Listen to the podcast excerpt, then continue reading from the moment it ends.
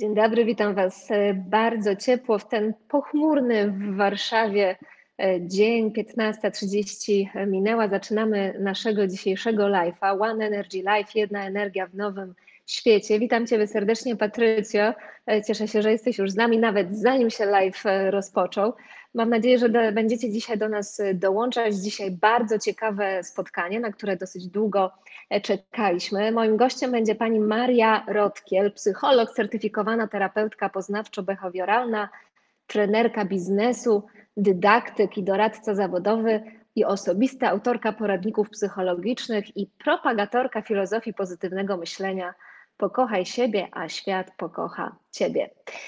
Od pierwszego przypadku koronawirusa w Polsce minęło ponad dwa miesiące. Przeszliśmy przez różne etapy ograniczeń.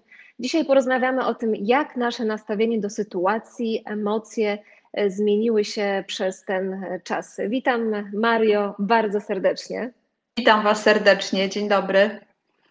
Witam również e, Karola, widzę, że dołączył i witam również wszystkie osoby, które jeszcze się tutaj z nami nie przywitały i nas e, nie zdążyły pozdrowić, e, ale wiem, że są teraz przed ekranami. Live już jakiś czas trwa, wiem, że się zdążyliście przyzwyczaić do godziny 15.30, fantastycznie, bardzo mnie to cieszy.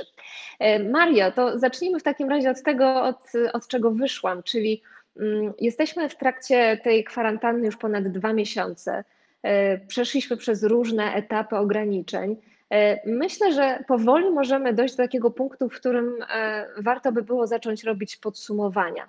Czy są jakieś etapy, przez które przeszliśmy? Jak w tej chwili wyglądają nasze emocje? Do czego udało nam się dojść w takim aspekcie holistycznym, nie tylko tym związanym z polityką czy gospodarką, ale dzisiaj rozmawiamy o psychologii i takim naszym psychicznym zdrowiu.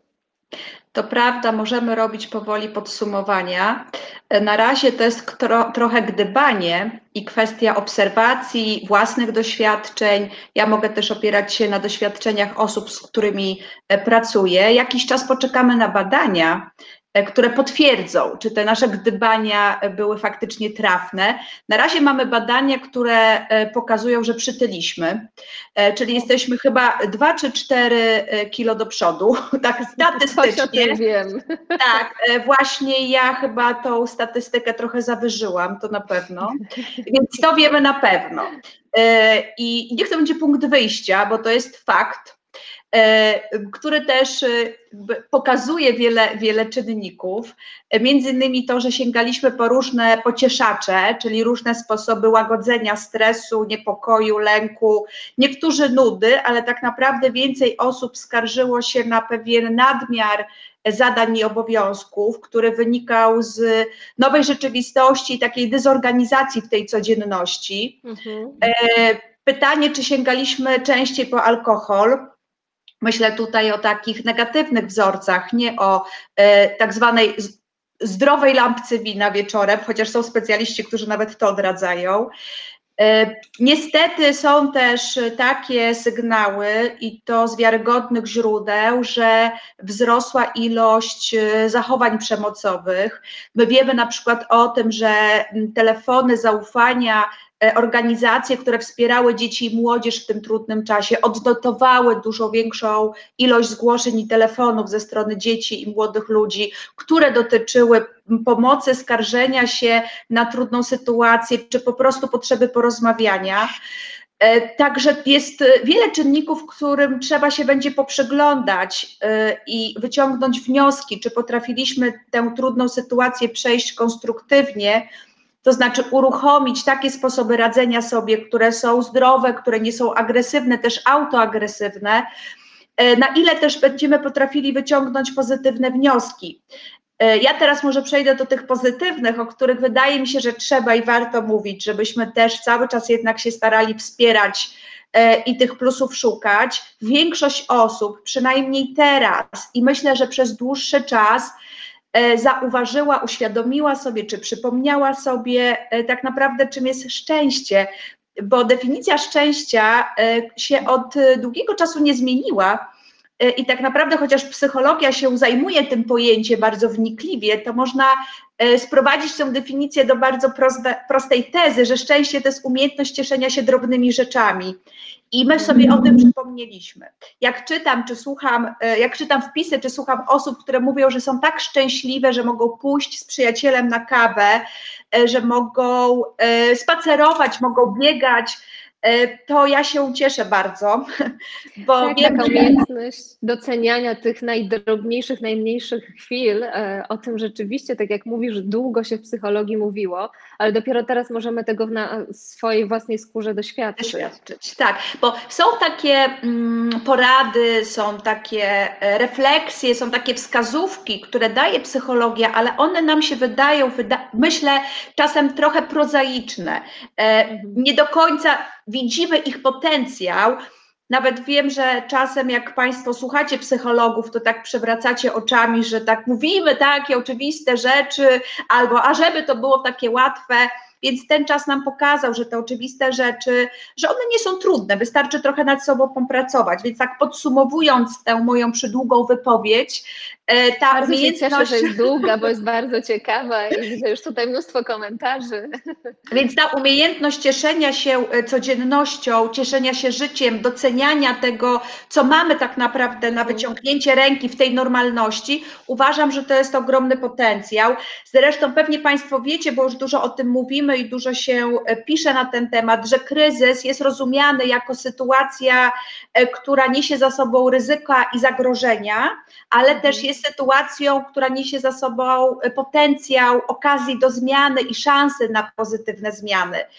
I tak psychologia rozumie kryzys. Ja też wiem, że tak warto na niego patrzeć, ponieważ długo zajmowałam się interwencją kryzysową, czyli nurtem psychologii, który zajmuje się wspieraniem osób w kryzysie, po traumie, po stracie, więc faktycznie tak to jest. I myślę, że to jest taki ważny, ważny pozytyw, o którym, o którym pamiętajmy, bo, bo, bo to po prostu buduje naszą codzienność. Patrycja tutaj napisała, że ja nie przytyłam, trenuję i jestem na redukcji. Brawo, Patrycja, naprawdę wielkie brawa za Twoją motywację i determinację. E, wiem z doświadczenia, że nie jest to proste, żeby się e, zmotywować do ćwiczeń w domu, e, ale skoro się Tobie udało, to fantastycznie. Arianka dopisuje, ja też nie przytyłam na koronie Pani Marysiu. Ludzie nabierają to więcej gratuluję. pokory, mam nadzieję. Mm, no tak, właśnie, jeszcze zanim przejdziemy do tych negatywnych aspektów, bo ich na pewno też jest trochę. Chciałabym jeszcze przez chwilę o pozytywnych, czyli pisze też Patrycja o pokorze. E, co poza pokorą jeszcze e, i tą taką umiejętnością doceniania najmniejszych, najdrobniejszych mm, rzeczy, chwil, osób, być może też e, doświadczyliśmy, co może z nami zostać na stałe, bo tutaj też się rodzi naturalne pytanie, czy aby nie jest to znowu jakiś moment, po którym znowu się przyzwyczaimy i znowu nam cała ta lekcja po prostu na marne pójdzie. Może być tak, że te okazje, te szanse, z których wynikają jakieś nowe postawy, nowe przemyślenia, refleksje, ale też wzorce zachowań, że one nie będą trwałe. To jest takie mhm. ryzyko. To tylko od nas zależy, czy z kryzysu uratujemy to, co może być e, pozytywne. Tak naprawdę ta lista jest długa. Osoby, które pracowały zdalnie, pracowały w domu, e, chcąc, nie chcąc, musiały się dobrze zorganizować. Te, których samodyscyplina nie jest najmocniejszą stroną, musiały troszkę nad tą samodyscypliną, dobrą organizacją, konsekwencją popracować. Więc sam fakt innego trybu pracy mógł nas wiele nauczyć. E, nikt nad nami nie stał. No, czasami mailem, telefonem czy wideokonferencją przypominano nam o jakichś obowiązkach, ale to my musieliśmy sami pilnować tego, e, też o której zaczynamy pracę, często o której kończymy pracę. E, więc taka konfrontacja z własnymi słabościami, konieczność popracowania nad tym, co jest naszą słabością. E, no ja się przyznałam do tego, że przytyłam, bo zawsze miałam trochę taką ten, tendencję do zajadania e, stresu i to jest moja słabość e, i tutaj poległam, ale każdy z nas skonfrontował się, jakby doświadczył troszkę tego, co może być jego słabszym punktem. To też dotyczy naszych relacji. To w ogóle jest temat rzeka, jak nasze relacje, w jakim kształcie, z jakim potencjałem czy deficytem wyjdą z sytuacji kryzysowej, ponieważ kryzys, tak jak mówię Państwu, że jest tą okazją i szansą, no też jest ryzykiem, ale kryzys też ma to do siebie, że zawsze nam jakby pokaże, wskaże, czy pozwoli dostrzec, czy zmusi nas do dostrzeżenia takich słabych punktów, mówimy o takich słabych ogniwach, które w tej codzienności e, albo ich nie zauważamy, nie chcemy zauważać, albo trochę wypieramy, albo trochę ukrywamy, E, to jest tak jak ze zdrowiem, tak? Jeżeli się przemęczymy, no to zdrowotnie odczuwamy najczęściej e, jakieś symptomy w tym układzie, który jest u nas najsłabszy. E, podobnie jest ekonomicznie, no każdy kryzys, jakby nie szukać różnych jego przykładów, jakby uwypukli słabość. Więc kryzys też jest okazją do tego, żeby popracować nad sobą. Ja akurat uważam, że to jest jakby okazja, czyli coś pozytywnego, więc możliwe, że Państwo wyjdziecie silniejsi z tego kryzysu, bardziej świadomi swoich słabszych obszarów, e, zmotywowani do tego, żeby nad tym popracować, bardziej świadomi słabszych obszarów waszych relacji ale też tacy stęsknieni właśnie za przyjaciółmi, za znajomymi, uważam, że to też jest e, ogromny plus. My po prostu jesteśmy za bliskością drugiego człowieka w rozumieniu, w rozumieniu dotknięcia, przytulenia się, podania ręki, spotkania, rozmowy bardzo stęsknieni. Możemy też docenić ten potencjał e, i to też jest ogromna wartość. To też ciekawe w kontekście hasła, które promujesz. Pokochaj siebie, a świat pokocha ciebie. Dobry moment na to, żeby objąć te wszystkie swoje słabości, zderzyć się z nimi i po prostu na samym końcu je zaakceptować i się pokochać.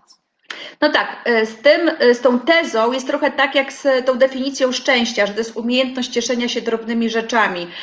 Ona jest prosta, E, taka trochę patetyczna, e, troszkę taka filozoficzna, e, a po prostu jest prawdą, która daje nam prawdziwą, uczciwą podpowiedź, jak można mm, wpływać na to, jak my się czujemy ze sobą i jak świat się z nami czuje. Wiem tylko z doświadczenia, że czasem jest tak, że musimy doświadczyć jakiejś trudnej sytuacji, właśnie kryzysowej, żeby móc te mm, wskazówki, te tezy zastosować w życiu. E, to kochanie siebie bardzo często przychodzi nam z dużym wysiłkiem i czasem jest tak, że musimy przejść na przykład przez jakąś trudną relację, toksyczną relację, e, żeby zrozumieć, że musimy zacząć dobrze siebie traktować, żeby nauczyć się bronić przed y, złym traktowaniem przez inne osoby. Bo jeżeli my siebie dobrze nie traktujemy, to jesteśmy łatwym łupem, łatwą ofiarą dla tych, którzy y, nie potrafią inaczej sobie radzić z emocjami, niż na przykład krzywdzić innych. Długo by o tym mówić, ale to są podobne, podobne mechanizmy proste prawdy życiowe, których się czasem uczymy, czasami musimy długą, długą drogę przejść, e, bardzo trudną, e, żeby się do nich zacząć stosować. No to oczywiście trochę przykre, że czasem trzeba dostać od życia w kość, żeby się nauczyć żyć, ale lepiej późno niż wcale.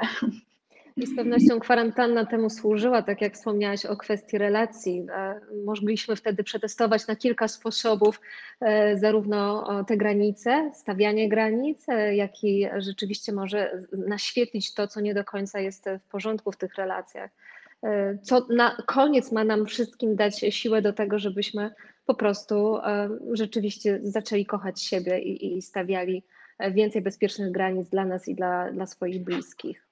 No tak, bo z tym y, kochaniem siebie to też jest tak, że y, naprawdę nie stworzymy dobrego związku, nie zbudujemy, jeżeli nie nauczymy się, y, nie wypracujemy dobrej relacji z samym sobą. To jest taka oczywista kwestia, oczywista w teorii, natomiast w praktyce często wiele lat trudnych doświadczeń, nauki, czy terapii, czy pracy nad sobą, żeby do tego dojść. Mhm, to prawda.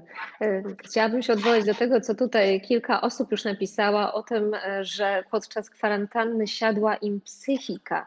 Między innymi Patrycja e, Arianka do, do, dopisuje, że mm, gdzieś to było tutaj, że rzeczywiście będą przepełnione gabinety psychologiczne. Czy mm, właśnie jak to jest w ogóle z tą psychiką i, i czy to nie jest tak, że odsetek chorych na depresję po tym całym lockoutie wzrośnie? Zobaczymy. Na razie mogę powiedzieć z własnego podwórka terapeutycznego, że faktycznie osób e, o pomoc i wsparcie mm, zgłasza się więcej. E, czy to jest depresja, czy to jest e, po prostu spadek nastroju, który jeszcze nie spełnia kryteriów diagnostycznych, czasem trudno powiedzieć, ale w pojęciu, że siada psychika, jakby zawarte jest bardzo wiele, bardzo dużo. E, I część osób może odczuwać duże osłabienie psychiczne po tym trudnym czasie. Część osób może doświadczyć nowych dolegliwości, dyskomfortu czy objawów, mówiąc już moim językiem, właśnie depresyjnych, czy w ogóle z tego spektrum zaburzeń nastroju. E, też wiele osób doświadcza lęku, takiego lęku uogólnionego, czyli uczucia niepokoju, które jest związane z różnymi mm, obawami, tematami. E, część osób zaczyna odczuwać bardzo konkretne lęki związane z obawą o swoje zdrowie albo sytuację finansową. E, zauważyłam też, że wiele osób zaczyna mm, odczuwać takie symptomy, które są e, związane z tak zwaną potocznie nerwicą natręctw, czyli na przykład takie kompulsywne zachowania związane z myciem rąk. My wiemy o tym, że trzeba stosować się do takich zasad, natomiast zaczynamy myć te ręce tak często i tak zaczynamy łagodzić e, poczucie niepokoju i stresu, że zaczyna być to zachowanie e, kompulsywne. Więc mhm. tak, myślę, że dużo osób będzie potrzebowało wsparcia. Część z nich dzięki takiemu wsparciu pomocy też wsparciu rodziny, przyjaciół, wsparciu terapeutycznemu. Myślę, że nie, nie będzie odczuwało dłużej e, problemu i nie trzeba będzie go zdiagnozować, ale to jest jeszcze kwestia, taki wniosek do wyciągnięcia na najbliższą przyszłość. Pewnie potrzebujemy miesiąca, dwóch, żeby móc stwierdzić, e, że wzrosła e, liczba osób, które się skarżą na jakieś psychiczne dolegliwości. Arianka dopisuje tutaj, że pomagają jej posty na Facebooku, w ten sposób się też inspiruje. E, a ja się zastanawiam, gdzie jest ta granica, gdzie jest ten moment, kiedy rzeczywiście możemy sobie samemu pomóc, czy poprzez na przykład inspiracje z internetu, chociażby takie jak ten live, e, a kiedy jest moment, kiedy powinniśmy już udać się do specjalisty? Co nas powinno zaniepokoić? Na pewno to, że nasze sposoby są niewystarczające i nasz e, zły nastrój, złe samopoczucie się utrzymuje albo pogłębia. Faktycznie mm, jest wiele możliwości poszukania wsparcia, tak zwanego skorzystania z zasobów zewnętrznych. E, książka, film, mamy kino terapeutyczne, mamy przyjaciół, mamy rodzinę, mamy e, zwierzęta, mamy partnerów. No mamy ogromne zasoby tak naprawdę radzenia sobie z trudnymi emocjami, odzyskiwania równowagi. Sport to jest doskonały sposób radzenia sobie ze stresem, napięciem. E, jeżeli e, nasze narzędzia, nazywamy je zasobami, narzędziami, są niewystarczające, jeżeli cały czas czujemy się źle, obojętnie czy to jest lęk, niepokój, czy obniżenie nastroju, brak motywacji, e, i jesteśmy w stanie to rozpoznać, to wtedy warto mm, skonsultować się. To jest jedna, dwie wizyty, rozmowy ze specjalistą. W trakcie tej rozmowy mm, specjalista razem z osobą, z którą rozmawia, podejmują decyzję. To jest taka wspólna praca, wspólne diagnozowanie, czy ta pomoc, terapia są potrzebne dalej, czy trzeba to kontynuować. Jeżeli nie, to często specjalista podpowie, jakiś sposób da jakieś narzędzie radzenia sobie, którego nie znaliśmy, nie, nie próbowaliśmy, które okaże się pomocne i skuteczne. No moje zdanie jest takie, że y, warto i nawet bym powiedziała, trzeba korzystać z pomocy. Po to wymyślono, drodzy Państwo, mój zawód, e, żebyście mhm. korzystali, bo jesteśmy po to, żeby Wam pomagać i wspierać. Nie, zosta, nie, nie, nie warto zostawać samemu z cierpieniem, bo to jest cierpienie tak naprawdę. Zresztą e, w psychologii jest tak, że objaw nieleczony się nasila, pojawiają się kolejne, bo my też często jakby jednym objawem, na przykład unikaniem, źle się czuję, więc unikam ludzi, unikam trochę pracy, unikam wy, wyzwań, e, unikam zbędnego wychodzenia z domu. My jednym zachowaniem wynikającym z jakby jednego objawu powodujemy, jakby wywołujemy kolejne. To są tak zwane błędne koła. Najlepszym przykładem takiego błędnego koła jest właśnie błędne koło depresji. E, źle się czuję, nie mam siły, nie chce mi się, to odwołam spotkanie z przyjaciółmi, to mm, przestanę dbać o siebie, e, to przestanę dbać o otoczenie, nie chce mi się, nie mam siły, e, nie pójdę na siłownię, nie pójdę pobiegać, nie spotkam się z przyjaciółką, nie pojadę do rodziców, odtrącę chęć pomocy, wsparcia ze strony bliskich, bo po co mam ich męczyć swoimi zmartwieniami. ale tak unikając, popadam w coraz większą apatię, taką stagnację, czuję się coraz gorzej, bo, bo nie daję sobie możliwości pomocy, wsparcia e, i często kotwiczę się w tym złym samopoczuciu, do takiego stopnia, że nie mam siły już naprawdę ręką, nogą ruszyć, mam serdecznie dosyć wszystkiego i na przykład na takim etapie potrzebna już będzie farmakoterapia. A gdybym zareagowała wcześniej i skorzystała z pomocy, możliwe, że ten stan udałoby się wygasić i na pewno mobilizacja do aktywności, która jest bardzo ważna, by mi pomogła i możliwe, że szybko bym się poczuła dużo lepiej. Zachęcamy w takim razie do obserwacji i do tego, żeby korzystać z pomocy i z narzędzi e, oraz z fachowego doradztwa, na przykład psychologów. Tu nie ma żadnego wstydu, e, o tym mówimy tutaj otwarcie. Zdrowie psychiczne jest bardzo część, dużą częścią naszego zdrowia, w ogóle takiego holistycznego i jak pokazała też również kwarantanna, to takie stare przysłowie w zdrowym ciele zdrowy duch jest naprawdę bardzo wciąż ważne e, i, i, i zasadne, e, bo psychika bardzo mocno wpływa na naszą odporność. Są na to badania, jest to udowodnione, że chociażby stres czy wysoki poziom kortyzolu mocno zmniejsza naszą odporność, chociażby na wirusy. Zatem mm, warto jedno połączyć z drugim, warto również korzystać z pomocy, warto dbać o psychikę, bo od tej psychiki bardzo dużo zależy również w naszym ciele e, fizycznym. Fajnie, dzięki Maria, że to, na to zwróciłaś uwagę. Kamil dopisał, kryzys pokazał mi, że ciężko jest się zatrzymać, czyli on ma jakby w drugą stronę e, problem. Rzeczywiście wiele osób mogło też teraz tego doświadczyć, prawda? Tak, dlatego że jesteśmy tacy rozpędzeni w tej codzienności. E, niektórzy tak lubią, bo to wynika z ich cech temperamentalnych.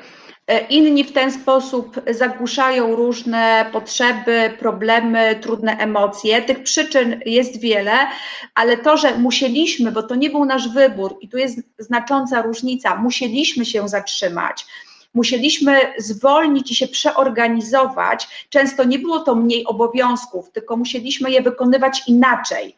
E, nie biegać, tylko skoncentrować się na działaniu wykonywanym na mniejszej przestrzeni, z, z mniejszym zasobem narzędzi, z mniejszą ilością e, interakcji społecznych. Dla wielu osób to było bardzo trudne. Zresztą też ciekawa refleksja części osób jest taka, że ta konieczność pobycia też z samym sobą, to dotyczy osób, które mieszkają same, których partnerzy nie pracowali zdalnie, E, albo byli zajęci swoimi obowiązkami i gdzieś poczuliśmy się po prostu obok drugiego człowieka bardzo samotnie, ale ta konieczność pobycia ze sobą była też trudnym doświadczeniem. To też pokazuje e, takie słabsze obszary naszej codzienności, że w tej codzienności my się tak e, koncentrujemy nie zawsze na tym, co trzeba, gromadzimy nie zawsze to, co trzeba, tracimy ważne zasoby, tracimy dużo czasu, energii na niepotrzebne działania. E, tak, tak marnujemy. Ja na przykład e, odkryłam wiele sposobów e, zaoszczędzania swojego czasu i zauważyłam, że sama trochę tego czasu marnowałam. Zresztą też trochę energii na pewne no, niepotrzebne działania. Więc ta oszczędność, do której byliśmy zmuszeni, ona nam może pokazać, co warto zostawić, znaczy jakie oszczędności warto wprowadzić na e, przyszłość. Też może pokazać, które relacje warto pielęgnować, a może którym relacjom ładnie podziękować e, i zamknąć pewien etap. E, tak, ale z tym zatrzymaniem się i trudnością w zatrzymaniu to jest, to jest ciekawa refleksja, że to było dla wielu osób bardzo, bardzo trudne. Na pewno wszystkiemu, czego do, doświadczyliście Państwo, co jest, było trudne, e, przestraszyło Was, zdenerwowało, sfrustrowało, no co zasmuciło, po prostu się przyglądajcie, bo e, to, że to zobaczenie, uświadomienie sobie było nieprzyjemne, to jeszcze nie znaczy, że coś, czego doświadczacie, nie było pożyteczne i wartościowe. To jest tak, jakbyśmy odkryli jakieś bolesne miejsce i dzięki temu mogli zacząć je leczyć. Czyli naświetliliśmy nasze słabości, nasze rany. E, rzeczywiście e, dużo tego słyszałam naokoło, jak ludzie bardzo bali się spotkać z samym sobą. To nawet nie było przerażające zostanie w domu z rodziną, ale e, ta samotność, która gdzieś jak cień obok nas e, stała, I, i, I to pokazało też, jak bardzo często uciekamy od siebie, tak w takiej codzienności, ile mamy tych zagłuszaczy i bodźców zewnętrznych, które wiecznie nam pozwalają uciekać od tego, co naprawdę w nas. W mhm. naszych live'ach też pokazywaliśmy metody i sposoby i narzędzia mm, radzenia sobie z, z tymi trudnymi emocjami, chociażby oddech, chociażby medytacja czy praktyka obecności według Colina Sissona. Mam nadzieję, że w międzyczasie udało Wam się chociaż trochę popraktykować, a jeżeli nie, no to cofnijcie się do naszych live'ów w archiwum na naszym fanpage'u czy również na YouTubie e, znajdziecie różne lekcje, e, ale ja zachęcam, bo rzeczywiście no, chyba nie mogło być nic lepszego niż taka kwarantanna, taki lockdown do tego, żeby zmusić naszą percepcję do skupienia się na tym, co, co w środku, co wewnątrz. Mhm. Tak, tylko ja bym zwróciła na to, słuchajcie, uwagę, że mm, też bycie ze sobą to nie jest konfrontacja z samotnością, y, bo jakby bycie ze sobą to jest konfrontacja y, z tym, że Y, jakby mamy siebie. Tak naprawdę człowiek, który się dobrze ze sobą czuje, który potrafi się sobą zaopiekować, który potrafi znaleźć też y, pomysł na to, co robić, gdy jest we własnym tylko towarzystwie, to jest osoba, która bardzo dużo ma do zaoferowania światu. I to, to jest taka kolejna koncepcja e, szczęścia i koncepcja życia, która w swojej definicji jest właśnie taka porażająco prosta, E, że jeżeli odkryjemy wartość bycia ze sobą w dobrym kontakcie, potrafimy się sobą zająć, być ze sobą, to my nie będziemy samotni i będzie nam łatwiej też zaprosić do swojego życia e, dobrych ludzi, dobrych, czyli dobre relacje. Będziemy odporniejsi na osoby, które nie radząc sobie z życiem, z emocjami, mogą być w tej relacji toksyczne. Ale to właśnie trzeba często przejść, przepracować, doświadczyć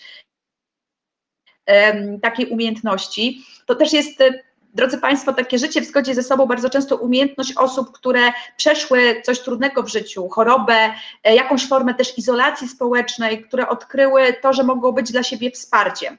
Najpierw się sobą zaopiekowały, doświadczyły tego, a potem dużo pięknego i dobrego zrobiły dla innych ludzi. No ja wychodzę z założenia, że ludzie, którzy robią dobre rzeczy dla innych, to są też ludzie, którzy najpierw przeszli jakąś drogę, która ich nauczyła tego i kochając świat też potrafią doceniać siebie samych.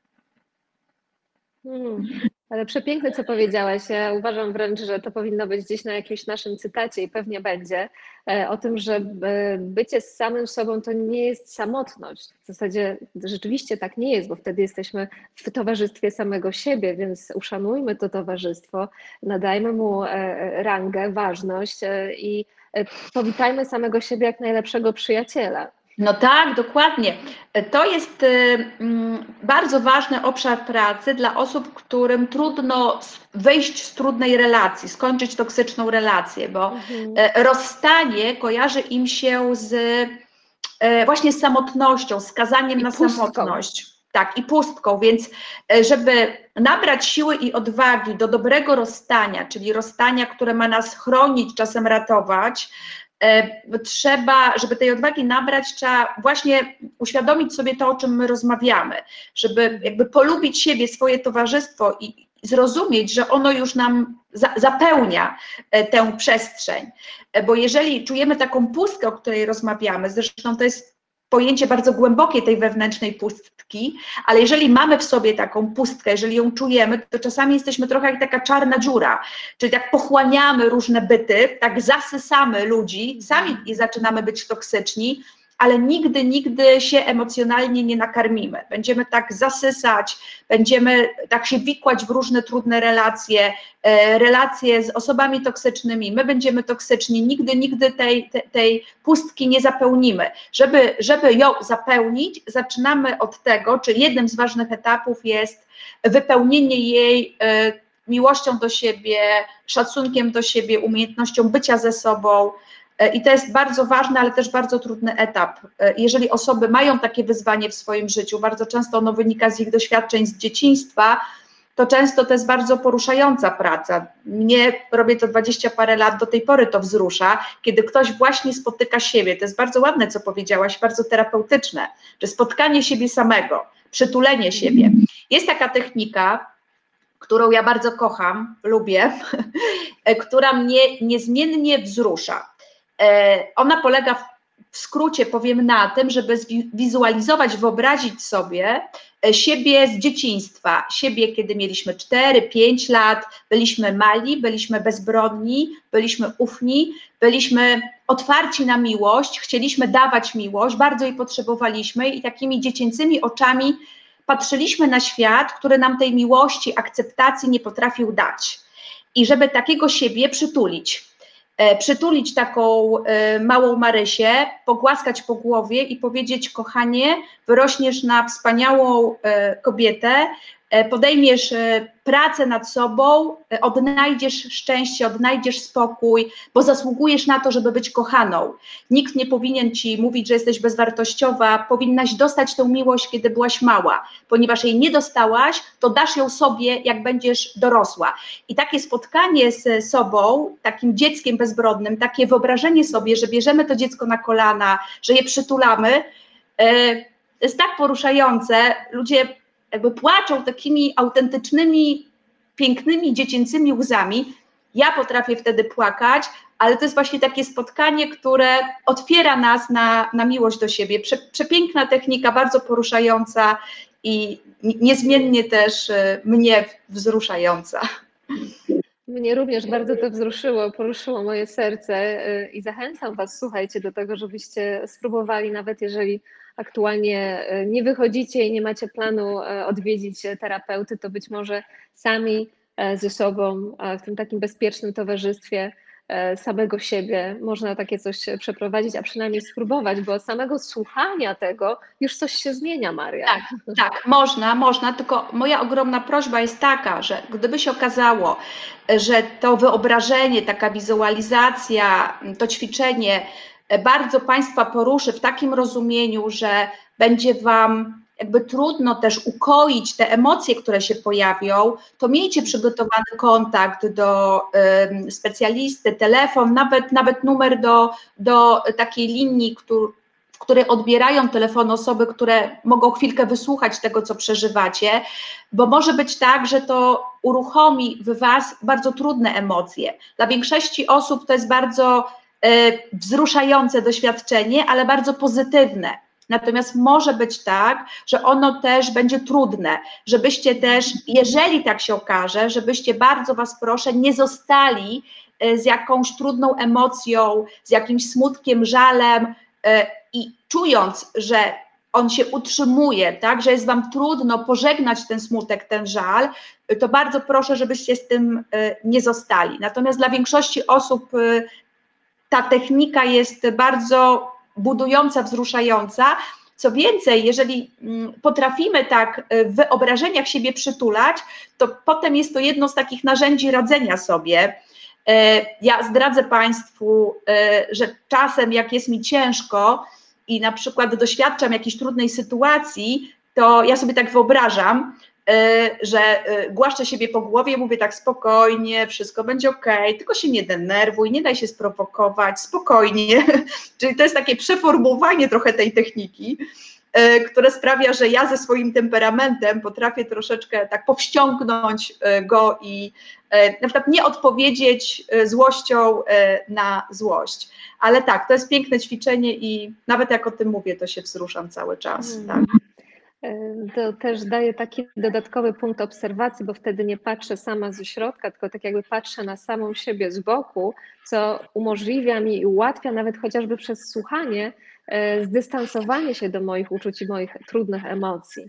Tak, jest, to jest tak jest naprawdę. Ten, który patrzy Mhm. Tak, to jest tak naprawdę o tym ćwiczeniu i takich e, jakby podobnych technikach mogłabym Państwu godzinami opowiadać. Pewnie nie wszystkich to interesuje, więc nie, nie, nie podejmuję się tego, ale ono jakby ono pozwala nam pracować i daje nam korzyści na bardzo wielu poziomach. Ono też pomaga w dostrzeżeniu tego, że wiele lęków, które mamy, smutków, obaw, kompleksów, e, są rodem z dzieciństwa, ale z tego czasu, jak mieliśmy na przykład 5 lat i my sobie mhm. uświadamiamy, że kiedy ktoś nas bił, jak mieliśmy 5 lat i nie potrafiliśmy się obronić, bo ta ręka to była ręka, którą też kochaliśmy, to teraz mamy lat na przykład 45 e, i potrafimy kogoś za tą rękę złapać, tak? Widać, jak złapać i powiedzieć stop, nie godzę się na to, żebyś tak mnie traktował. Jakby czujemy taką swoją siłę, której po prostu nie mieliśmy. Dlatego, że wiele tych naszych lęków i takich złych sposobów radzenia sobie z emocjami, które teraz tak możemy określać, one wynikają z tego, że jak mieliśmy te pięć lat, to nie mieliśmy szansy inaczej się obronić, niż na przykład zaklinać rzeczywistość, udawać, że to się nie dzieje, udawać, że ktoś, kto udawać przed sobą, że ktoś, kto nas skrzywdzi, y, jednak potrafi nas dojrzale i dobrze kochać. Teraz, kiedy jesteśmy dorośli, y, nie musimy korzystać z tych sposobów małego dziecka. Jakby uświadamiamy sobie, że jesteśmy mocniejsi, silniejsi, że jakby możemy tuknąć nogą, możemy się obronić. Y, I to jest też jakby ważne, tak, że tego doświadczamy, więc nie musimy reagować tak, jak reagowaliśmy, jak byliśmy mali że mamy jakby ten zasób, którego wtedy nie mieliśmy, taki dobry, konstruktywny, po prostu na przykład możliwość sprzeciwu, możliwość wyprowadzenia się od kogoś, kto nas bije. Jak mieliśmy 5 lat, to nie mogliśmy spakować swoich zabawek i powiedzieć do widzenia, natomiast jak mamy już te lat 20 parę, 30 parę czy więcej, no możemy spakować walizkę i powiedzieć do widzenia, nie potrafisz kochać, Mm, krzywdzisz, więc ja z tobą nie chcę być. I to też jakby nam pokazuje te możliwości, które mamy, że nie musimy być tym małym, zalęknionym dzieckiem. Mhm. I dajemy szansę sobie samemu na tą dojrzałość, dorosłość. Odbieramy siebie. to, co nasze, czyli moc, siłę, tak. E, obronę, ochronę siebie. I to dotyczy nie tylko przemocy fizycznej, ale też psychicznej.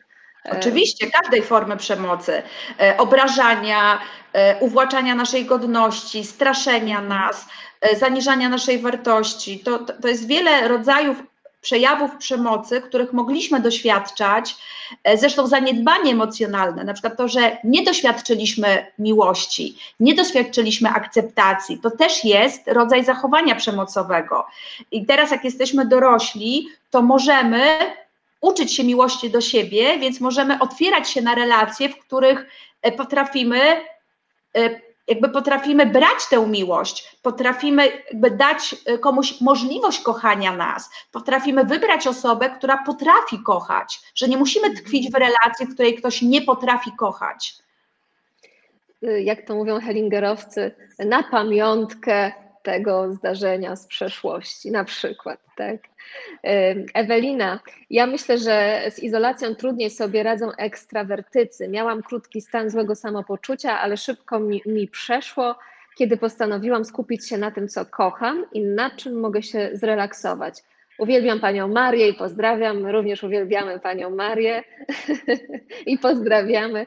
E, Mario, to rzeczywiście jest w nawiązaniu do tego, co powiedziałaś wcześniej odnośnie tej, tego spotkania z samym sobą e, i, i miłości. Jeżeli przestajemy uciekać zewnętrznie, spotykamy się z samym sobą, celebrując to spotkanie, e, to wiele dobrego może z tego wyjść i na pewno nam mogłoby to pomóc w kwarantannie.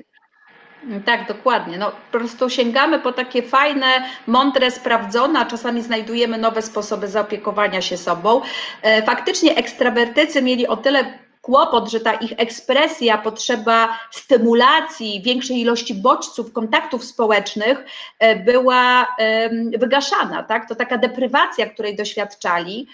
E, I to było dla nich trudniejsze, ale to są też osoby bardzo kreatywne, więc szybko udało się znaleźć jakieś możliwości, kontakty online, komunikatory, żeby gdzieś tę potrzebę stymulacji kontaktów zaspokajać.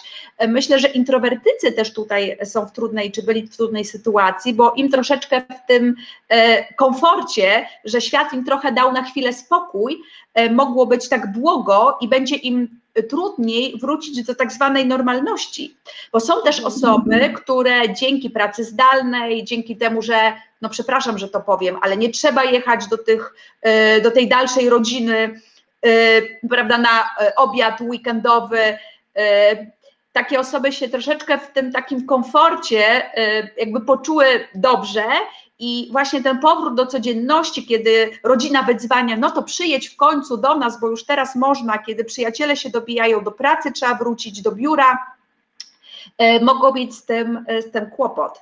I to też myślę, że się stanie. To już w międzyczasie nasi widzowie zadali pytania odnośnie tego powrotu. E, zacytuję kilka. Jestem realistką, gdzieś tam mam obawę, że ta pandemia nigdy się nie skończy. Mam mały lęk przed tą izolacją, kontrolą. Jeszcze te maseczki, to z jednej strony, a z drugiej strony um, uzależniłam się od treningów. Um, boję się wrócić na siłownię, bo zaczęła się Patrycja e, treningować w domu, że tak użyję takiego sformułowania. E, I sama, sam fakt, że za chwilę siłownie będą otwarte, jest dla niej bardzo trudny. E, z kolei Ania, mm, słuchajcie, jest tyle tych komentarzy, że tutaj się powolutku gubię, już, już szukam, szukam. Ania, no właśnie, co z tym strachem przed powrotem do tego, co wcześniej było na porządku dziennym? Czy ten strach jest normalny? E, przepraszam, bo zaczęłam czytać pytania, wiesz, e, bo tutaj na przykład jedna z pań e, pyta, zapytała, czy po paru latach po traumie może pojawić się zespół stresu pourazowego.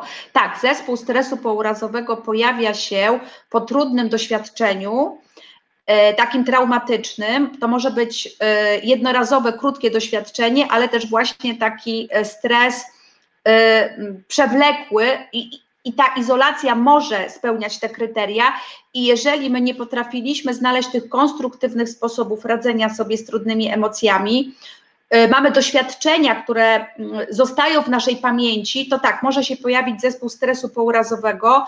Y, on się objawia w tym, że y, jakby wracają do nas takie urywki, fragmenty tej rzeczywistości, tak jak takie natrętne wspomnienia w snach że czujemy cały czas te emocje związane z tą trudną sytuacją. Już jestem bezpieczna, a cały czas się boję. Na pewno, jeżeli chodzi o te objawy, to przepraszam, że tak powiem, ale trzeba się zgłosić do specjalisty, bo zespół stresu pourazowego jest e, jakby konieczny do tego, żeby go przepracować terapeutycznie. Mhm. No rzeczywiście ta cała sytuacja mogła w nas wywołać traumę.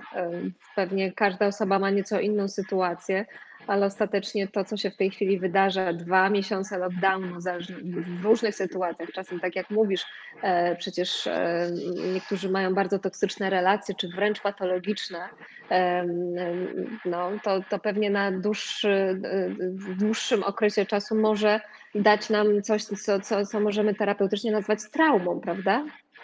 Tak, bo z traumą, zresztą w ogóle z emocjami, ze stresem jest tak, że ona wynika z interpretacji sytuacji, z tego, jak my tą sytuację rozumiemy, postrzegamy, e, za, za czym idzie umiejętność albo trudność jakby zaadaptowania się czy uruchomienia konstruktywnych e, działań. E, czyli w tej samej sytuacji dwoje ludzi może różnie ją odczuwać, różnie ją przeżywać i różne konsekwencje ponosić. E, podajmy taki może drastyczny przykład wypadku samochodowego. Jedziemy samochodem, no zdarzyło się, jest wypadek. E, w sumie nic na szczęście nikomu ani nam się nie stało, ale bardzo przykra sytuacja. Jedna osoba to zinterpretuje w ten sposób: no, e, stało się, na drugi raz będę ostrożniejsza, na przykład będę jechała zgodnie z przepisami. Najważniejsze, że się nic nie stało mam szczęście, to ważne, że jestem bezpieczna, że nikomu nie zrobiłam krzywdy. Jutro wsiadam za kółko, za kierownicę do samochodu e, i po prostu wyciągam wnioski. Nie przekraczam prędkości. Kropka.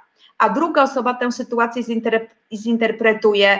E, nie potrafię prowadzić. E, jakby mogłam kogoś zabić, mogłam zabić siebie, jestem zagrożeniem dla siebie, dla innych, w życiu już nie wsiądę, nie będę kierowcą, e, boję się jeździć, e, tyle rzeczy może się wydarzyć, w życiu bym nie przepuszczała, że mogę doświadczyć wypadku samochodowego, bardzo się boję, najlepiej nie ryzykować, czyli rozwija w sobie taką interpretację, która jest już takim napędzaniem tego lęku i niepokoju będzie bała się nie tylko prowadzić y, auto, samochód, ale w ogóle wsiąść do samochodu, więc nie będzie tego robiła, więc coraz bardziej będzie się tak kotwiczyła w tym lęku i tu może się pojawić już e, jakby pole do grunt do tego, żeby rozwinął się zespół stresu pourazowego. Mhm. Czyli jeżeli tę trudną sytuację, w której byliśmy, w której jesteśmy, interpretujemy jako e, trzeba się dostosować do zaleceń, i robić wszystko, żeby ochronić siebie i swoje zdrowie, jeżeli będę stosowała się do tych zaleceń, jeżeli będę dbała o siebie, chroniła swoje zdrowie,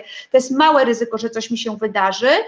E, wierzę w to, że powoli wrócimy do normalności. to jest mniejsze ryzyko, że zakotwiczę się w tym lęku, co to będzie, a jak zachoruję, a jak umrę, nie poradzę sobie, a jak stracę pracę, e, może lepiej w ogóle z domu nie wychodzić. E, jeżeli zacznę tak napędzać swoje lęki, to, to tak, to może się okazać, że to doświadczenie zacznę odczuwać jako traumatyczne i faktycznie jakby ten grunt do e, depresji, zaburzeń lekowych, stresu pourazowego sobie sama przygotuję. Bo pamiętajcie Państwo, że lęk i zaburzenia lękowe karmią się takimi naszymi wyolbrzymieniami i takim partycypowaniem lęku. A co będzie jak? A co będzie jak y, umrę? A co będzie jak zachoruję? A co będzie jak stracę pracę? Często się okazuje, że te moje przewidywania wcale nie mają takiego potwierdzenia w rzeczywistości. Jestem zdrowa, nic mi nie dolega, E, dbam o siebie, szef wcale nie, nie planuje redukcji, wręcz odwrotnie, a ja przewiduję. I to jest często element pracy terapeutycznej, i na tym etapie często już potrzebny jest terapeuta, żeby potrafił odróżnić realnie, co się dzieje, i zmotywować do podjęcia konstruktywnego działania od tego, co ja zaczynam przewidywać, wyolbrzymiać, wyobrażać sobie, i wtedy ten lęk już jest, ten lęk już jest tak przytłaczający, że ja po prostu autentycznie nie mam siły się ruszyć. Mhm.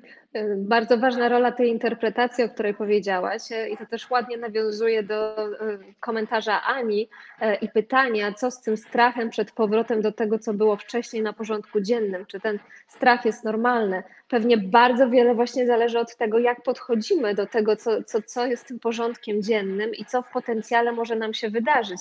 Jestem przekonana, że nasz umysł jest w stanie wyprodukować z tego poziomu lęku mnóstwo zdań, które mogą nas przerazić, zanim jeszcze wróciliśmy do tej rzeczywistości. Ta rzeczywistość też o, o, tym bardzo dużo mówi, już nie będzie taka, jaka była, co też dodatkowo jeszcze powoduje w nas stres, bo o ile jesteśmy otwarci na na zmiany, to, to, to one wywołują ogromny lęk e, i strach same, same przez się. A nawet jeżeli rzeczywistość stara nie do końca była tym, co chcieliśmy i była dla nas idealna, nie wiemy, jaka będzie ta, ta najbliższa, więc, więc mamy dodatkowy jeszcze czynnik e, stresujący. Może rzeczywiście na tym etapie e, interpretacji już trzeba by było zacząć popracować i trochę wyciszać e, ten umysł. Tak, czy to jest jeden z obszarów pracy, od którego faktycznie e, wręcz często zaczynamy. Oczywiście nie jedyny i nie zawsze od niego zaczynamy, ale przede wszystkim, jeżeli czujemy jakąś trudną emocję, to nie mówmy, że ona jest nienormalna, znaczy, mhm. tylko nie uciekajmy przed nią, nie wypierajmy, tylko zadajmy sobie takie pytanie. To jest jedno z tak zwanych pytań sokratejskich, takiego narzędzia terapii poznawczej. Ono brzmi, czego konkretnie się boję? Czyli jeżeli e, czuję, że boję się powrotu do tej rzeczywistości, tak zwanej normalności, to pytanie, które ja bym zadała osobie, która odczuwa ten lęk, ten strach, jedno z pytań właśnie tak by brzmiało, konkretnie, czego się boisz? E, boję się, że sobie nie poradzę z, z czym sobie nie poradzisz? E, no, że będzie mi trudno y, znowu zacząć tak pracować jak przed czasem izolacji. Ile czasu pracowałaś w ten sposób taki zwykły, normalny? No, 10 lat. To dlaczego uważasz, na jakiej podstawie uważasz, że nie będziesz potrafiła tak pracować? No, bo się odzwyczaiłam. Czy w takim razie jest szansa, że się przyzwyczaisz? Bo jak się odzwyczaiłaś, to się możesz przyzwyczaić. No, jest taka szansa. Co mogłabyś zrobić, żeby pomóc sobie w tym przyzwyczajeniu? Na przykład móc to robić stopniowo. Super. I to jest też moja prośba do działów HR-u, szefów dużych, małych firm. Starajmy się przechodzić do tej tak zwanej normalności na tyle, na ile to jest możliwe, stopniowo.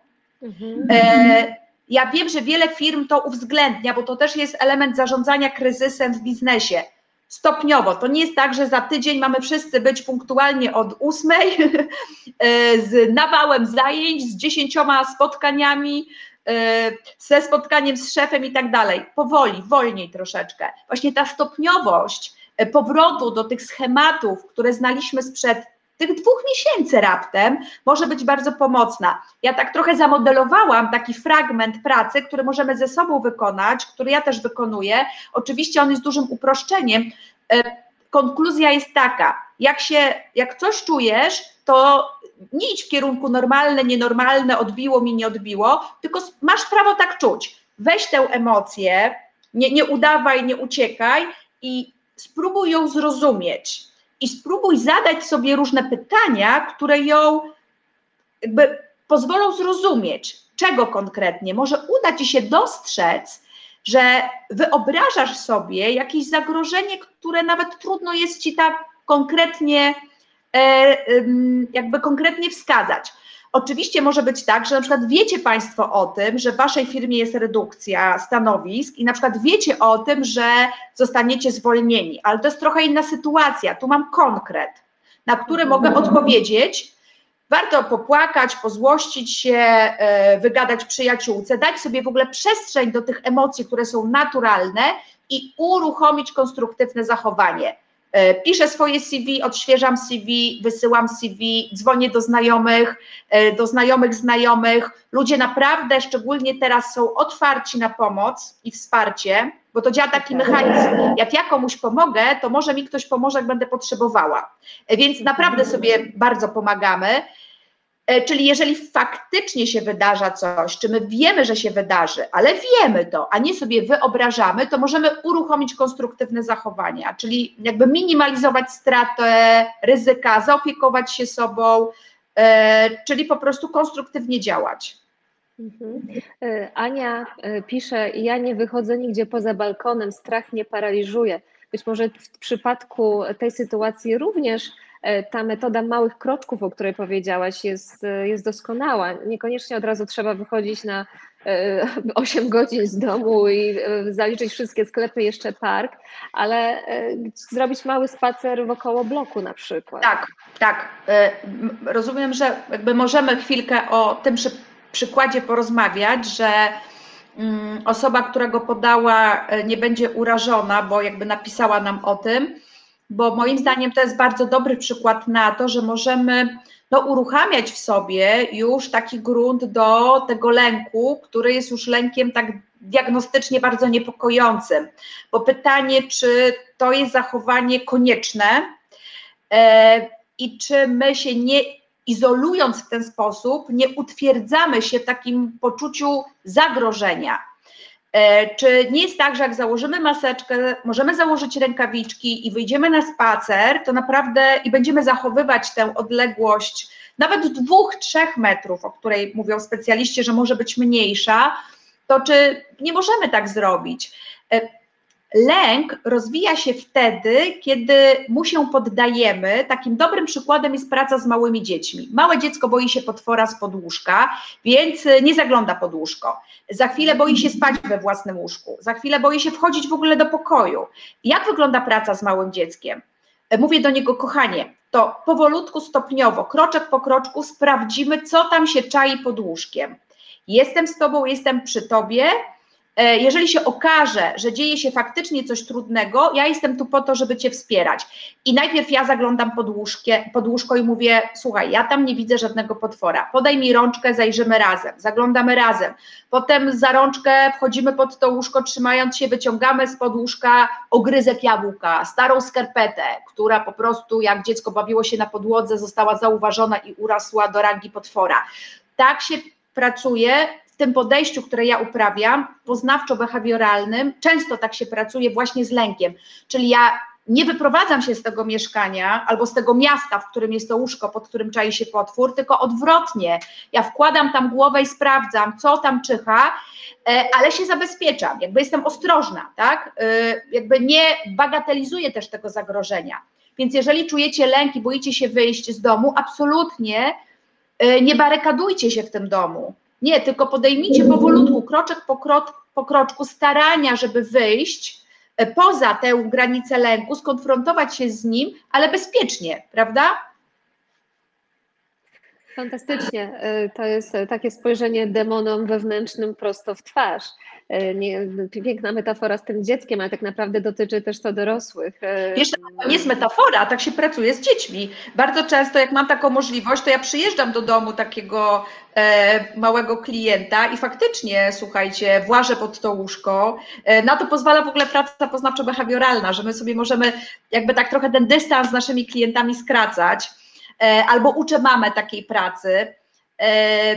To są w ogóle piękne przykłady pracy terapeutów poznawczo-behawioralnych, jak z klientami potrafili wchodzić do sklepów, wchodzić do centrum handlowego, e, potrafili, uwaga, teraz powiem coś, co jakby się już pojawiło w przestrzeni, taki terapeuta wchodzi w sytuację lękową z klientem, szuka do tej sytuacji lękowej dystansu, co więcej, na przykład czasami śmieje się razem ze swoim klientem. Czy mogę jeszcze taki przykład podać, jak e, śmiejąc się pracujemy z lękami?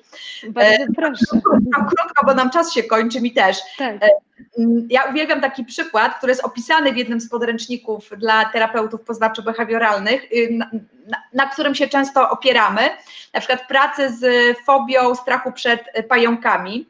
No to pracujemy y, z taką osobą oczywiście stopniowo, tak? Dajemy jej prawo do tych emocji, gdzieś dajemy jej taką przestrzeń, żeby nam o tym popowiadała. Mm, jednym z elementów tej pracy zaczyna być praca pod tytułem jakby co ten pająk realnie ci może zrobić no nic, ale się go boję, no to dobrze, to wyobraź sobie, że w Twoim garażu mieszka, nie wiem, Stefan, prawda? Mam nadzieję, że żaden Stefan się na mnie nie obrazi. Stefan ma, ile pająki mają odnóży? Powiedzmy y, osiem nóg, tak? Wyobraź sobie, tak, wyobraź sobie, że Stefan na tych nóżkach sobie biega i za każdym razem, kiedy otwiera się garaż i wchodzi do niego Maria, Stefan się jej panicznie boi ucieka przed Marią, ale Maria jest wielka i już nieraz by Stefana zdeptała. No i tak słuchajcie, opowiadamy sobie takie historyjki do czasu, kiedy osoba, która na widok Stefana dostawała prawie zawału serca, zaczyna się śmiać. To jest już ogromny sukces, więc oswajanie lęku to jest wychodzenie mu naprzeciw, patrzenie mu prosto w oczy, mówienie, a tyle, tak?